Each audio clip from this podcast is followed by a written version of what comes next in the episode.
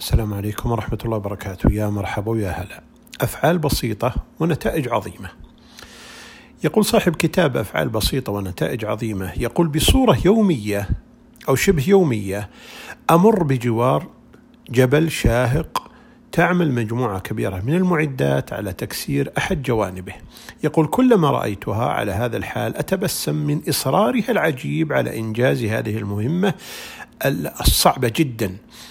وما يزيد المشهد سخرية هو حجم هذه الشاحنات والمعدات وهي تتحرك على الجبل الضخم وكأنها ألعاب أطفال ولكن هناك مشهد خفي لا تلتقطه أعين الفضوليين وهو ذلك التغيير الطفيف في ملامح الجبل نهاية عمل كل يوم. يقول وبعد مرور بضعة أشهر بدأت الصورة تتضح فالجبل لم يعد كما كان بل إنه فقد أحد الأركان يقول وبعد مشاهداتي لتأثير هذه التغييرات الصغيرة بدأت أتفكر في بعض الأمور. نتجاهل نحن أيها الإخوة أحيانا صغير صغائر الذنوب على الرغم من أننا نعلم أنها تضر ولا تنفع وأنها تخفض ولا ترفع ومع ذلك فنحن نتساهل فيها باعتبارها صغائر. ولكننا ننسى أن الخطورة تأتي بازديادها وتكاثرها يوما بعد يوم. تصور لو أنك تساهلت في صغيرة تعملها كل يوم. في آخر العام سيكون عليك 360 آه، ذنب أو صغيرة من تلك الذنوب الصغيرة التي تتساهل فيها وإن بدت يعني كأنها حبات الرمل لكنها تتجمع شيئا فشيئا. ومتى ما كثرت أصبحت كالجبل العظيم. يقول النبي صلى الله عليه وسلم إياكم ومحقرات ومحقرات الذنوب فإنهن يجتمعن على الرجل حتى يهلكنه. فلا تتساهل. في أي أمر ليس فقط في في الذنوب حتى في في العمل البسيط الذي تؤديه يوميا لا تتساهل فيه. يوم بعد يوم سيأتي اليوم الذي تراه كبيرا. على سبيل المثال لو أنك تقول سأحفظ كل يوم آية فقط آية من القرآن. في نهاية العام ستجد أنك حفظت مجموعة من الصفحات.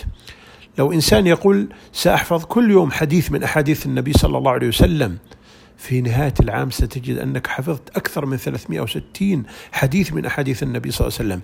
لو أن شخصا آخر قال سأتصدق فقط كل يوم بريال واحد في آخر العام تجد أنك تصدقت ب 360 ريال وهكذا.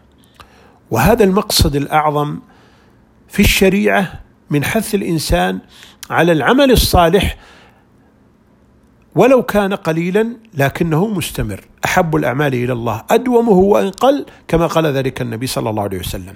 الإنسان أيها الإخوة إذا ما أراد أن يكتسب مهارة أو يتعلم علما مفيدا فلا يعجزه عن ذلك أي شيء إنما هو التدرج وتجزئة الهدف الكبير إلى أهداف صغيرة بحيث يسهل التركيز عليها ومن ثم إنجازها.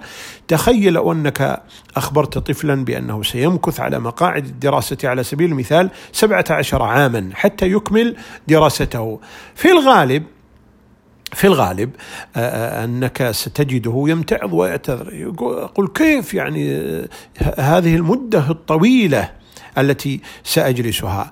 أما إذا تركته يعيش كل سنة دراسية. على حدة بالتأكيد أن الأمر سيصبح أكثر راحة وسهولة وقبول. فمن تأنى نال ما تمنى والعصفور قد بنى عشه قشة قشة. لا نستهين أيها الإخوة بصناع المعروف وإن صغرت كلمة طيبة ابتسامة نقية حسن معاملة إدخال سرور كش كربة كظم غيظ ستر عورة إفشاء سلام قضاء دين إماطة الأذى عن الطريق إرشاد عابر آه، آه، مساعدة ضعيف غرس شجرة سقاية حيوان صدقة بمال قليل. افعل المعروف حتى ولو كان صغيرا ولا تستهين به ولا تدري أي معروف سيقبله الله جل وعلا منك ويكون سببا لدخولك الجنة. والنبي صلى الله عليه وسلم قال صنائع المعروف تقي مصارع السوء والصدقة آه، آه، تطفئ غضب الرب وصلة الرحم زيادة في العمر وكل معروف صدقة. وأهل المعروف في الدنيا هم أهل المعروف في الآخرة وأهل المنكر في الدنيا هم أهل المنكر في الآخرة. وأول من يدخل الجنة أهل المعروف. ولذلك احرص على هذا العمل الصغير والفعل البسيط حتى ولو كان في نظرك قليلا.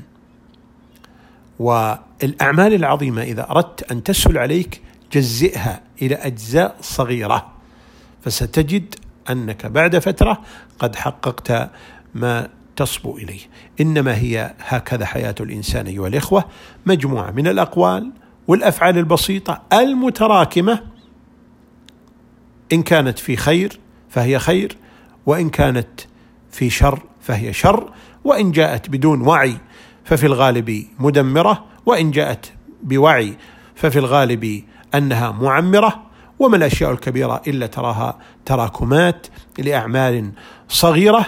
فلولا السواقي ما كانت الأنهار ولولا المعاني ما اكتملت الأشعار ولولا قطرات الماء لما جاءت الأمطار.